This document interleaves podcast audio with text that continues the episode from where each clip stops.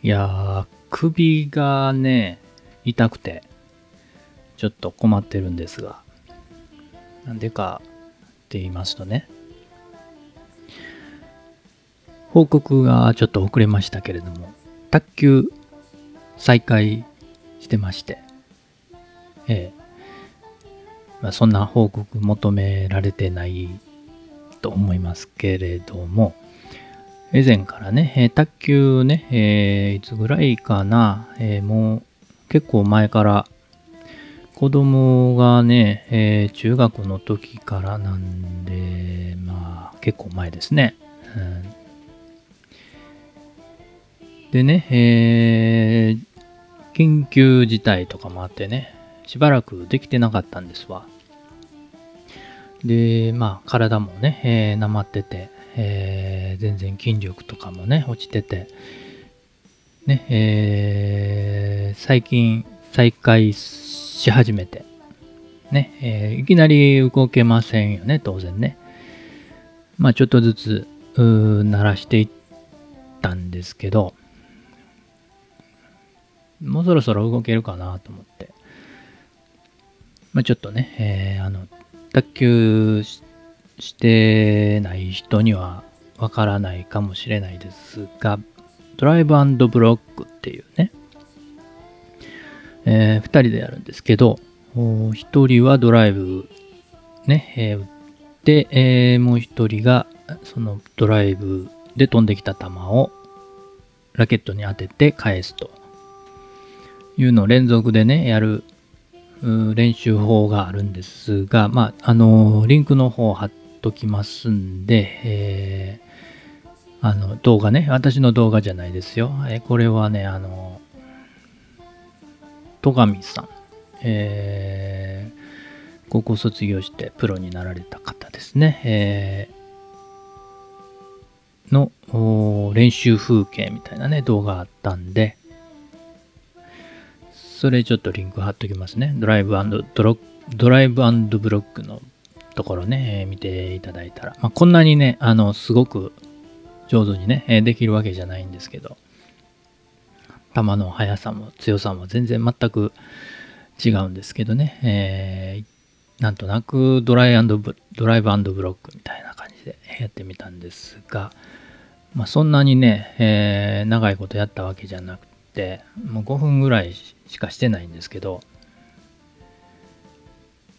うん、かなりね、あの、いつも使ってない筋肉をね、えー、使うんでね、なんで首なのかっていうと、首がね、もともとあまり強くなくて、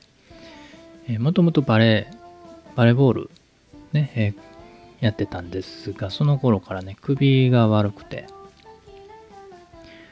まあ、もっと言うと、もっと前から悪いんですけどね、えー、もう子供の頃から首はずっと悪いんですが、まあそれがね、えー、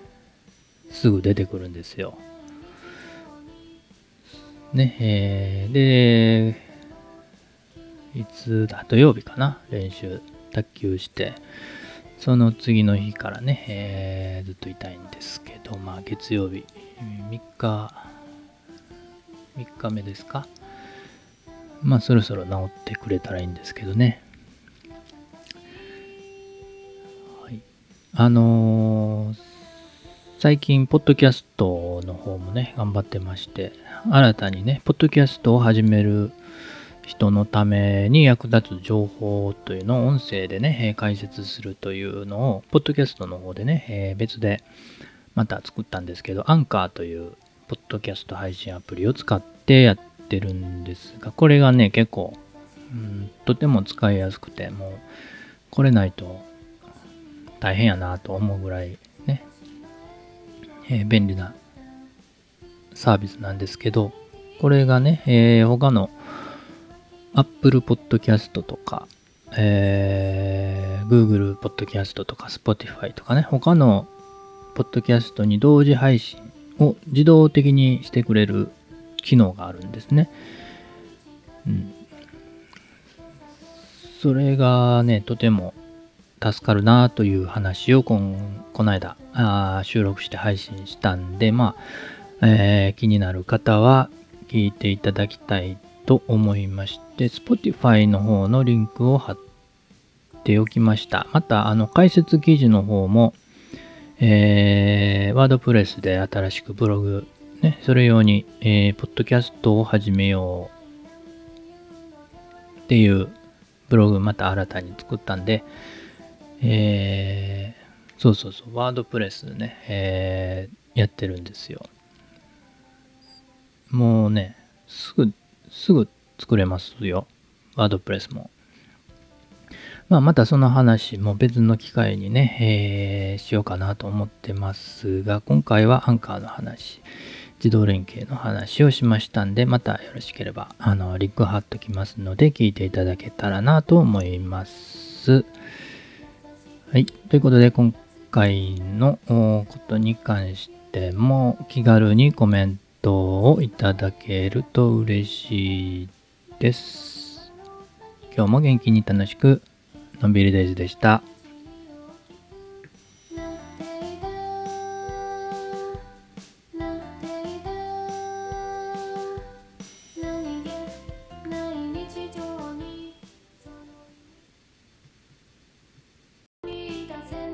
のんびりデイズです。呪術廻戦ってご存知ですかね？えー、アニメとかね、漫画でやってますね、最近。最近っていうかもう、あの、アニメ、えー、アニメじゃない、漫画の方は今休刊されてるのかな？そのね、えー、呪術廻戦のね、話をね、ノートの方に書こうと思ったんですけど、漢字がわからなくて、呪術はね、えー、わかるんですけど、回戦がね、わからなくて、えー、まあ、打ってみてね、えー、出てくるんですけど、回線出てこないじゃないですか。呪術は、ね、えー、キーボードで打ったら、候補がね、出てきてわかるんですけど、回線の方はね、出てこないんで、ちょっと調べてみようと思ってね、Google で検索してみたんですよ。呪術回線ってひらがなでね。そしたら一番上のね、えー、検索結果の一番上のところに、もしかして呪術回戦って出たんですけれども、その回線がね、電話回線の回線だったんで、違うなぁと思ったんですけれども、まあそれは置いといて、えー、テレビで放映してるんですかね。深夜番組、1時ぐらいの番組なんですかね。あの、うちテレビがないので、えー、ちょっとよくわからなかったんですけれども、週刊少年ジャンプもね、えー、今29号から作者様の体調不良ということで救済されてるということでね。大変ですもんね。週刊でね、漫画描いていくってね、人気作家になるとね、もう本当に、えー、漫画だけじゃなくなってくるっていうこともありますもんね。うん。あの、鬼滅の刃ですか？あれもね、結構大変だったみたいで。うん。でね、えー、呪術廻戦。あの漫画の方をね、一巻だけ、あの、試し読みっていうんですかね、あるじゃないですか。スマホとかでね、ちょろっとだけ見せてくれるサービスね。それがね、面白いから試し読み読んどいて、言われて、子供にね、言われて、ちょっとだけ読んでみたんですよ。まあ、面白そうやなと思ってたんですが、まあ、そのまま、えー、何もせずに置いてたんですけれども、Amazon プライムでね、えー、映像を見れるサービスあるじゃないですか。それでね、第1シーズンの24話まで見れるように今なってて、それを知ったので、えー、家族で、えー、視聴させていただいてます。まあ、話はね、えネタバレはよろしくないので、ここに、あのー、話しませんけれども。とにかくね、絵がね、かっこいいですよね。あのー、本編もそうですが、オープニングのね、え歌のところとかね、エンディングのアニメーションとかね、うん、なんかおしゃれでかっこいいなと思いますね。うん、キャラクターがほんでね、えー、いいですよね。えー、五条悟さんもそうですしね。なんか五条悟さん人気があるみたいでね。うん。いいキャラクターだなと。まあ、まだ、あの、見てない方、ね、ちょろっとでもね、えー、見てみるといいかなと思って、ノートの方にもね、えー、また、はい、あの、リンクとかね、貼っておきます。で、話、ちょっと変わるんですけれども、ポッドキャスト、ね、えー、最近、一部で、えー、話題になってたりするんですが、えー、ポッドキャストを始めようというね、えー、ブログとポッドキャスト同時にまたね、新たに別の場所でやり始めたんですけれども、まあ、その中で配信またね、えー、一つやったんですが、えー、ポッドキャストするならブログもというね、えー、その理由はという配信をしまして、えー、まあね、ブログ大変ですけどね、ポッドキャストだけでも大変なのに、それに加えてね、えー、ブログもやるの大変だなというふうに思ってるかなとは思うんですが、まあ結構大事ですよという話をしました。でね、えー、ワードプレスでね、独自ドメイン取ってね、えー、やるのも、まあ、できる人はね、それでいいかなとは思うんですけど、まあ、大変ですね。慣れてなかったらね、そ、それだけにえー、時間取られて結局ね、えー、ポッドキャスト配信できなかったみたいなことになるとね、本末転倒なんで、そのあたりはもう自分に合ったものを選んだ方がいいと。で、そこでおすすめなのがノート。ノート .com ですね。えー、これは、あの、ポッドキャストの配信をね、えー、ブログあ、ノートの方に直接貼ってね、そこでもう聞くことができるんでね、Spotify でも貼れますし、 stand.fm も貼れますしね。うん。結構相性をね、ポッドキャストとノート .com は相性がいいんじゃないかなと思います。まあ、その辺の話も書きましたので、ブログの方にも、えー、リンク貼っておきます。ということで、えー、呪術廻戦ね、えー、もし、あのー、気になったなという方は今ね、Amazon プライム。そういえば Amazon プライムなんか今、今日、今日まで？昨日まで？明日までかわかんないですけど、なんか今、安売りキャンペーン、イベントみたいなのをやってるみたいですね。まあ、それとは関係ないですけどね、プライムはね。まあ、ちょろっと見てね、えー、楽しんでいただければと思います。今日も元気に楽しく、のんびりデイズでした。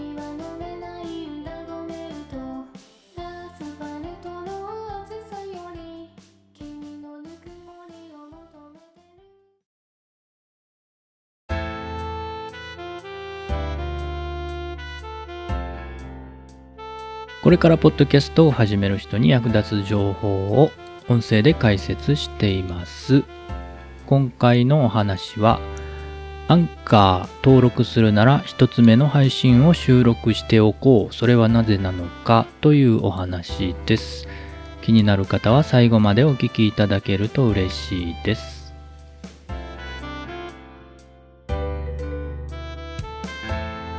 アンカーというね、えー、ポッドキャスト配信アプリがあります。えー、一つのポッドキャスト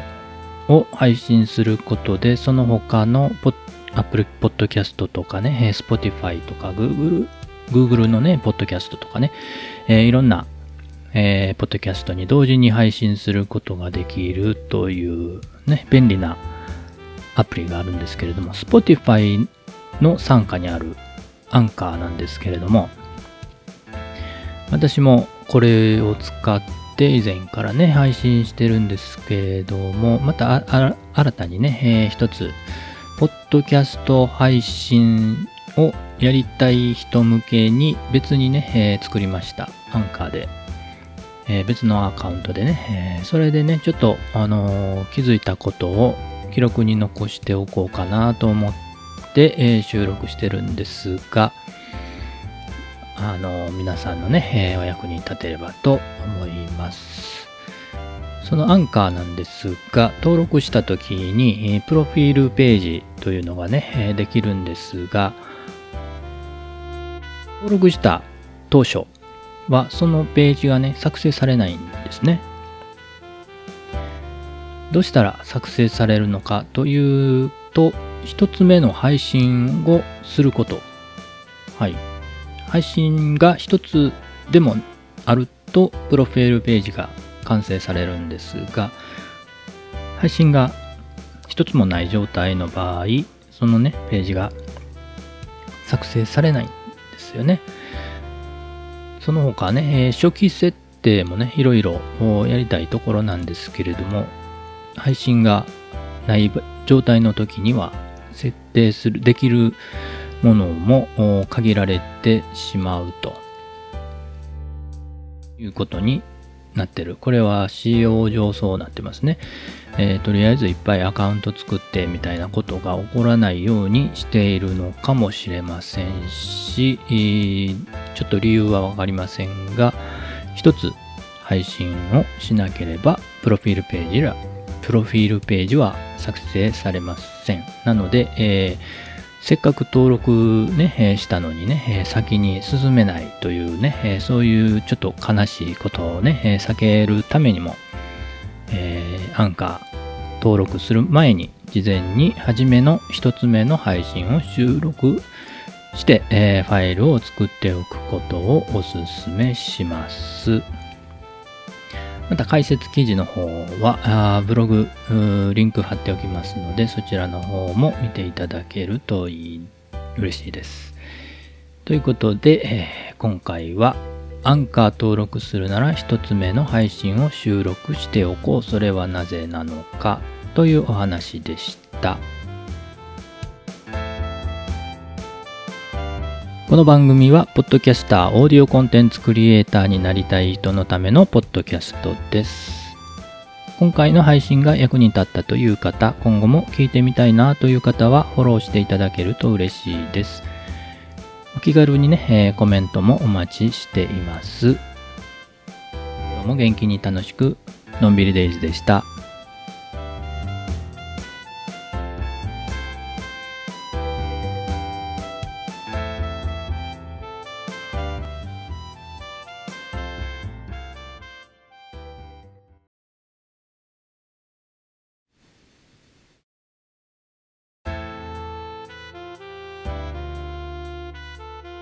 のんびりデイズです。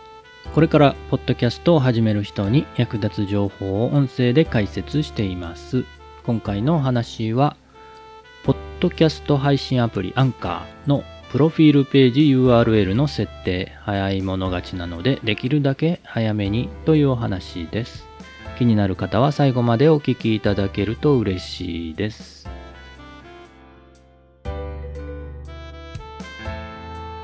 アンカーというね、えー、ポッドキャスト配信アプリ、えー、音声配信アプリですね。えー、アンカーで配信することで、えー、Apple Podcast とかね、Spotify とか、その他いろんなね、えー、ポッドキャストに同時に配信できるという便利なあーサービス、アプリがあるんですが、そのアンアンカー、登録すると自分用のプロフィールページが作成されます。はい、この件に関しては前回、えー、お話ししたかな。あの、リンクも貼っておきますね。えー、でね、登録直後がね、その URL、自動で割り振られた文字列になってます。はい。で、えー、今回はそのオリジナルの URL を設定しておきましょうというお話なんですが、設定できるのは、えー、anchor.fm スラッシュ以降の文字列になってます。これね、あの、配信前、一つもまだ配信していない状態では変更できません。なので、えー、注意点としては、一つ目の配信をまず完了してから設定しましょう。シンプルでね、わかりやすい、自分にぴったりな文字列というのを選びたいですよね。なのでね、えー、アンカーでもしね、ポッドキャスト配信をしようかなと、今、検討している、もしかしたらするかもしれないなと思ってる方は、お早めに登録した方がいいかもしれません。ちなみに、私の配信の URL は HTMT4 文字、えー、なので、かなり短くできてると思います。これぐらいね、えー、短く設定できるのはもしかしたら今だけかもしれません。これはね、あのブログとかホームページとか始めるときにドメインね、ドメインネーム取得することがあると思うんですけれども、それもね、えー、早い者勝ちになってます。それと同じような感じで、えー、設定がね、えー、短い URL にしたいなと思うのであれば、早めに、えー、作っといた方がいいのかなと思います。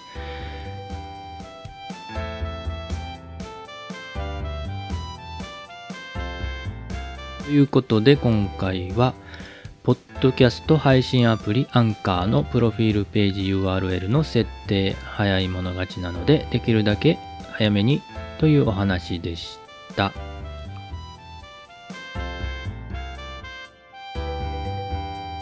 今回の配信が役に立ったという方、今後も聞いてみたいなという方はフォローしていただけると嬉しいです。また、お気軽にコメントもお待ちしております。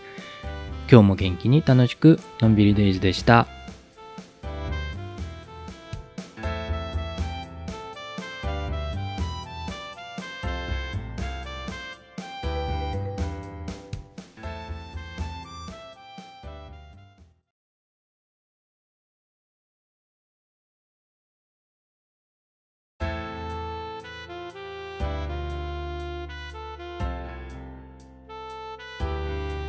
ミリデイズです。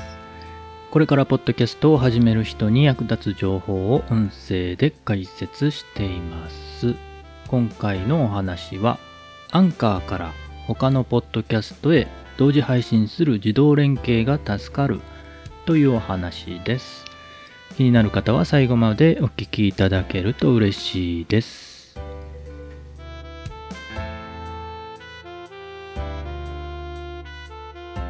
ドキャストの配信にアンカーというね、えー、配信アプリを利用しています。えー、そのアンカーのね、えー、主要なメリット、機能のうちの一つが他のポッドキャストへ同時配信するという機能ね。えー、これ結構便利というかね、えー、もう助かってます。アンカーでね、配信した音声コンテンツをほぼ同時に他のポッドキャストにも配信してくれます。例えば Apple Podcast、Spotify、Google Podcast などなどいくつかね。まあ主要なところはだいたい配信してくれるかなと思います。ほぼ同時にと言いましたけれども、まあ瞬時に配信がされるわけではなく、アンカーで配信した後、まあしばらく経って、えー、徐々に、配信されていくという感じになります。これはあの配信先によっても時間のずれがありますね。Spotify はだいたい早いかなと思いますが、Apple Podcast の方はちょっと若干遅れて配信されるのかなというふうに感じます。でね、えー、その各種ポッドキャストへの配信を自分で登録するのか、アンカーの自動連携機能を利用するのか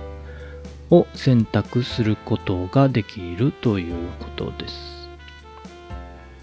一つ目のね、配信の後にね、選択するためのダイアログが表示されます。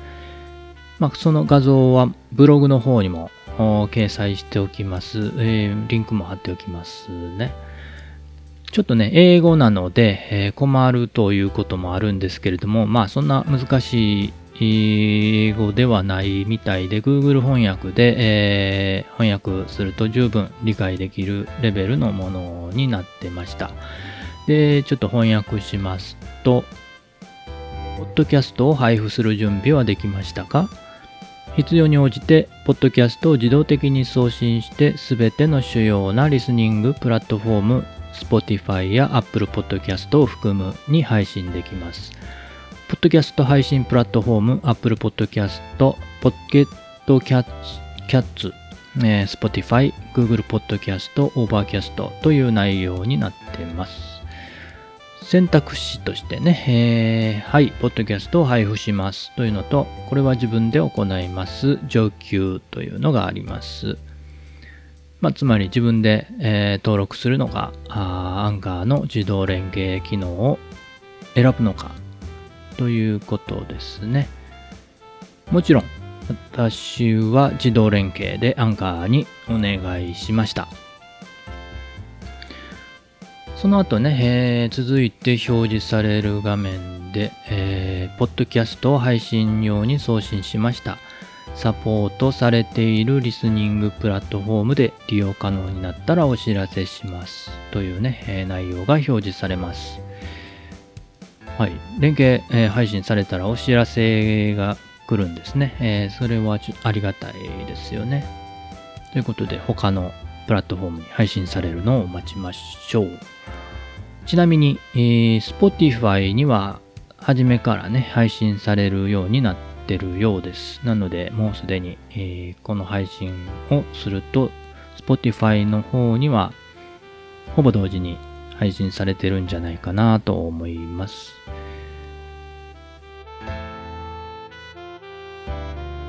ということで今回はアンカーから他のポッドキャストへ同時配信する自動連携機能が助かるというお話でした。今回があ今回の配信が役に立ったという方、今後も聞いてみたいなという方はフォローしていただけると嬉しいです。また、お気軽にコメントもお待ちしています。今日も元気に楽しく、のんびりデイズでした。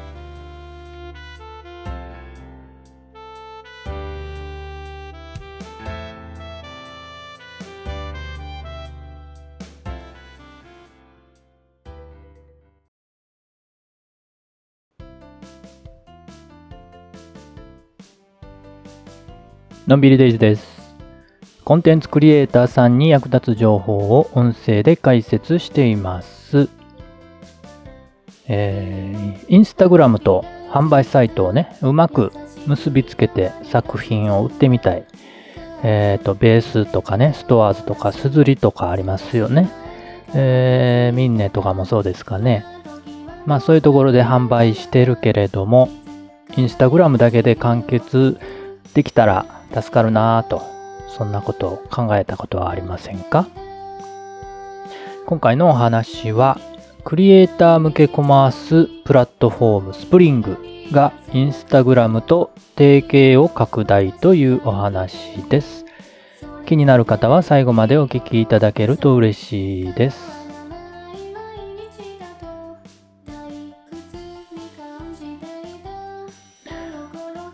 えー、これはね、EC 業界ニュースまとめコラム e コマース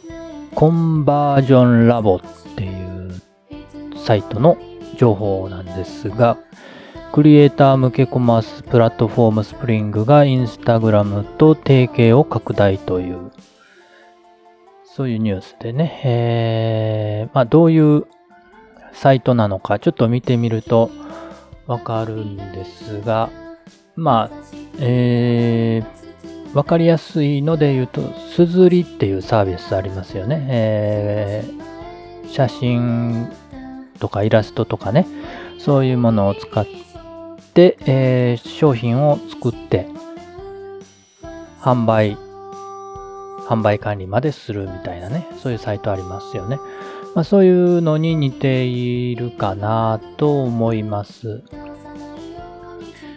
でね、えー、そういうサイトを運営しててもね、インスタグラムとの連携があんまりね、えー、うまいこといかないなぁと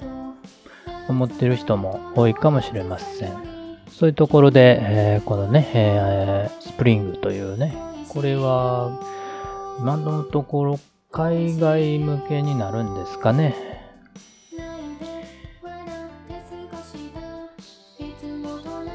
スプリング。新たなコマースインテグレーションとクリエイター向けインセンティブプログラムを開始と。インセンティブプログラムっていうことなんで、えー、何か、えー、追加の収益ももらうことができるような感じですかね。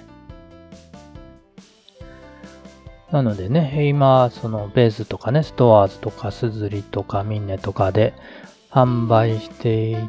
て、インスタグラムもやってみる、やっている人、もしくはこれからやってみたいなと思う人が対象になってくるのかなと。インスタグラムの投稿、ストーリー、リールなどへの商品のタグ付けもできると。で、インサイトも見れるいろいろね、連携したツールも提供してくれると。で、なんといってもインステン、インセンティブプログラム。これがね、インスタグラムのショッピング上で、えー、売れた場合にスプリングから追加収益が与えられると。なんか、よくわからないサービスですけれども、すごいですよね。ということで、他のプラットフォームで販売するよりもより多くの収入を得ることができますよ。なので、スプリングでショップ運営しませんかという話ですね。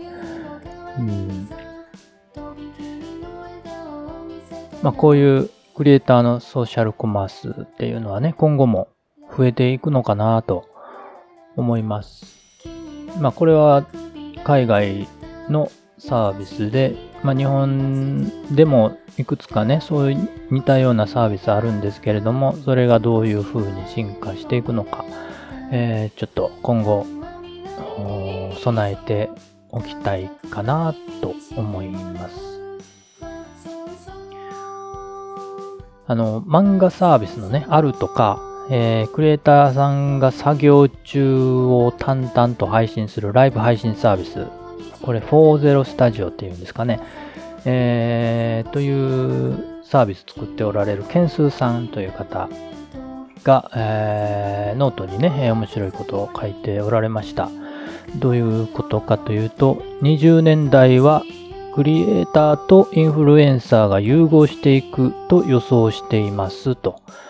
書かれてました。これまたあのリンク貼っておきますね。えー、つまりね、クリエイターがインフルエンサー化していく。もう一方では、インフルエンサーがクリエイター化していくと。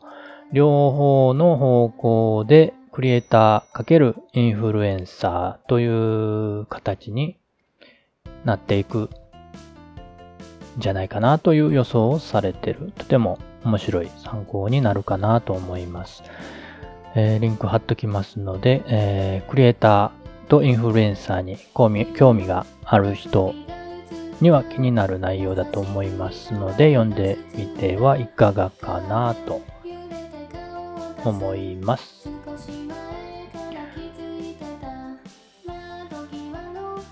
ということで今回は、えー、クリエイター向けコマースプラットフォームスプリングがインスタグラムと提携を拡大というお話でした。え今回の配信が役に立ったという方、え今後も聞いてみたいという方はフォローしていただけると嬉しいです。えまた、あの、気軽にコメントもお待ちしています。今日も元気に楽しく、のんびりデイズでした。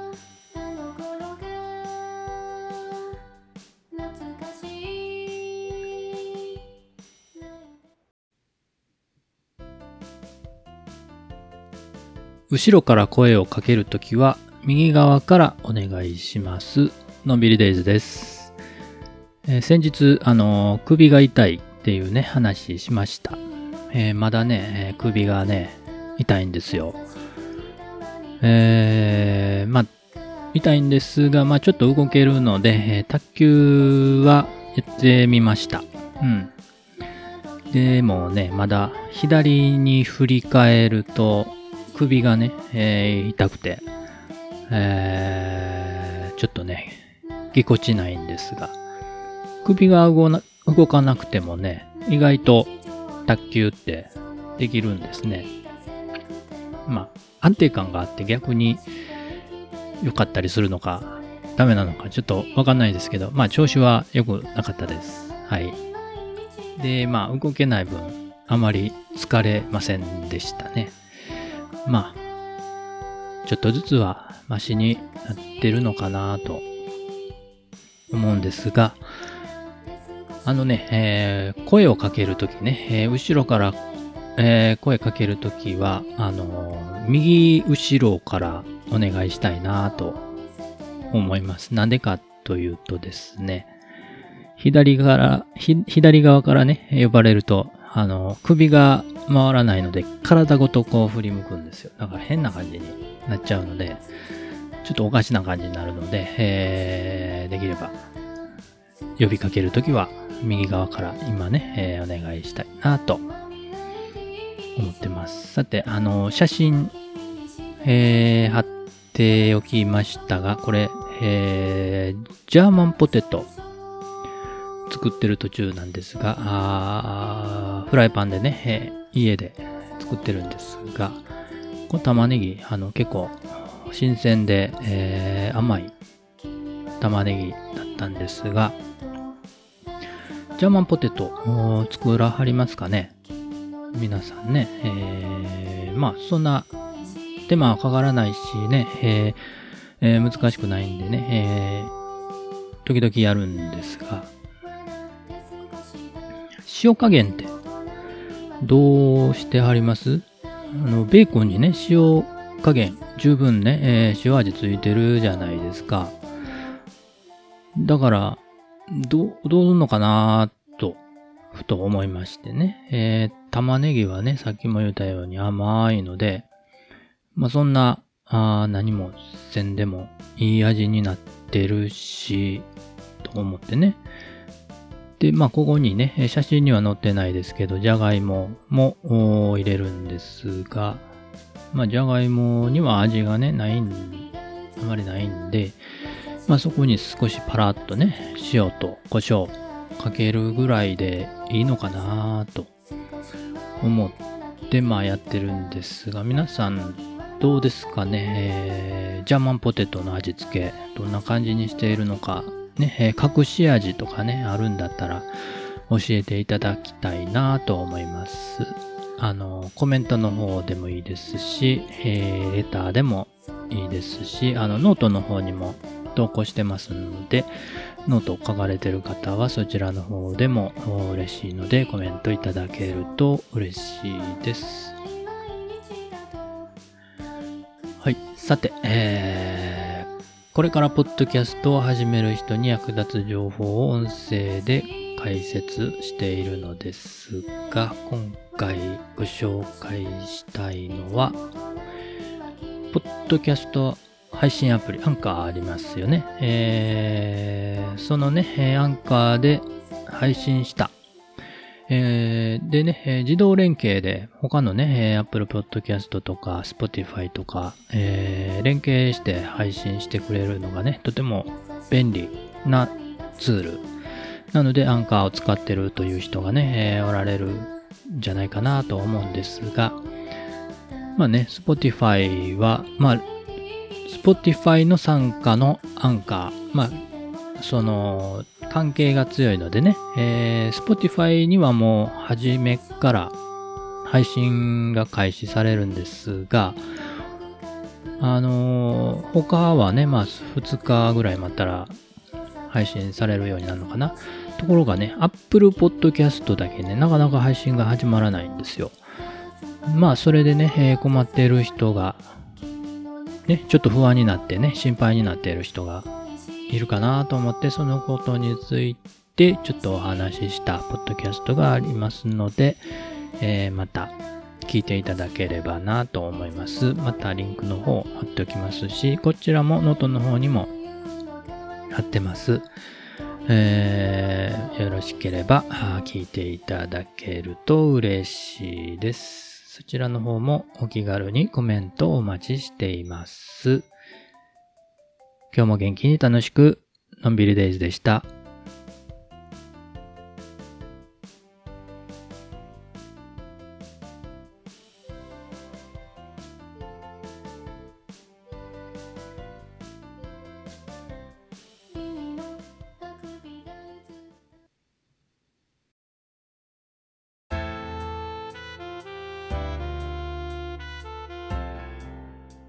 のんびりデイズです。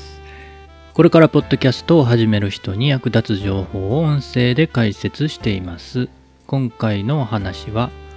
ポッドキャストするならブログも始めよう。その理由はというお話です。気になる方は最後までお聞きいただけると嬉しいです。ポッドキャストのリスナーさんはどのポッドキャストプラットフォームで聞いていますか、えー、例えば Apple Podcast であったり Google Podcast また Spotify とかね、えー、まあいろいろなプラットフォームで、聞いてると思います。ちなみに私のポッドキャストの場合一番多く聞いてくださってるのはポッドキャストアディクトというポッドキャストを聞くためのアプリですね。これで、えー、4分の1以上の割合になります。このポッドキャット、あポッドキャストアディアディクトというアプリは、Android 用のポッドキャストアプリです。リンク貼っときますね。では、あの、他のね、えー、iPhone の場合とかね、iPad とか iOS 用のアプリで言うと、何になるかというと、まあ、Apple のね、専用のポッドキャストアプリになると思います。これはね、えー、ポッドキャ先ほど先ほどの Android 用のね、えー、ポッドキャストアディクトより若干は少ないのですが、やっぱりこちらも4分の1以上の割合になっています。その後に続くのがアンカーと Spotify という風になってます。この4つのアプリでね、約7割を占めてます。まあまだね、あの、リスナーさんそんなに多くないんですが、今のところこういう状態になっています。ということは、あとの3割は、ね、えー、他の数あまたあるアプリで聞いてくださっているということになるのかなと思います。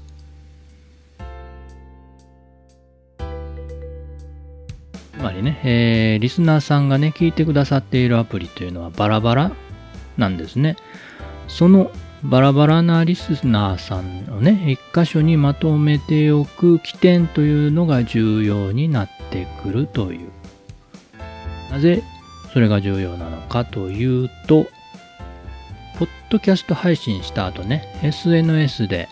Twitter とかね、Facebook とかいろいろありますけれども、その配信のお知らせをね、シェアします。その時にね、どのプラットフォームの URL をシェアしたらいいのかなと迷うことないですかね。いくつも配信ね、してますからね。Spotify の URL を流せばいいのか、Apple の Podcast の URL を流せばいいのか、結構迷ったりしますよね。聞いてる人は、あどうなんだろう。全部ね、す、えー、べ、てのね、えー、ポッドキャストをシェアするのは現実的ではありません。それをすると、フォロワーさんにとってもね、とても迷惑というかね、えー、自分が聞いてるプラットフォームだけでいいんですよね。聞いてる側としたらね。なので、その、シェアする側としてね、その起点となるブログを一つ持っておくといいんじゃないかなというのが今回お伝えしたいことです。ま、例えば、ノート .com というのがあります。これは使いやすく、使いやすくて、えー、とてもいいサービスだなと思っています。もう少しこだわるのであれば、 WordPress というのもありですよね。うん。 WordPress、ちょっと難しいかな。作業が複雑でね、面倒かなというイメージあるかもしれません。ポッドキャスト配信にね、えアンカーっていうのをね、おすすめしてるんですが、実はこのアンカーは、ワードプレス .com とも連携できます。うん、これ、あの、ご存知ない方もいるかもしれないんですけれども、アンカーからね、数クリックでワードプレス .com に作成したブログに投稿することができるようになってます。まあ、ただしね、えー、自由度は少ないです。あの、オリジナルの方じゃなくて、えー、wordpress.com の方になるので、えー、あまりカスタマイズとかね、えー、自分の好きなようにはすることはできないですが、一応ね、えー、連携して、えー、配信した後に投稿することができるという感じなので、まあ便利といえば便利かなと。私の場合は、ポッドキャスト配信用に独自ドメインでワードプレスね、えー、オリジナルの方ですね、を立ち上げました。えっと、リンク貼っときますね。えー、またこれとは別にね、あの、まだちょっと詳しく調べてないんですが、海外のサービスで、ポッドキャスト用のサイトを作ることができる、ポッドページというサービスがあるそうなんですね。これもリンクちょっと貼っときますけれども、こちら無料で使える部分と有料になっちゃう部分があるみたいなんですが、ちょっとね、えー、触ってみて、えー、調べてみようかなとで、使いやすそうであれば、今後ね、えー、このポッドページについても配信していけたらなとは思っています。まあ、とりあえずね、えー、すぐに始めることができて、更新もね、簡単というのであれば、まあ、ノート .com が一番おすすめにはなるかなと思います。ちなみに、えー、私のノートもリンクを貼っておきます。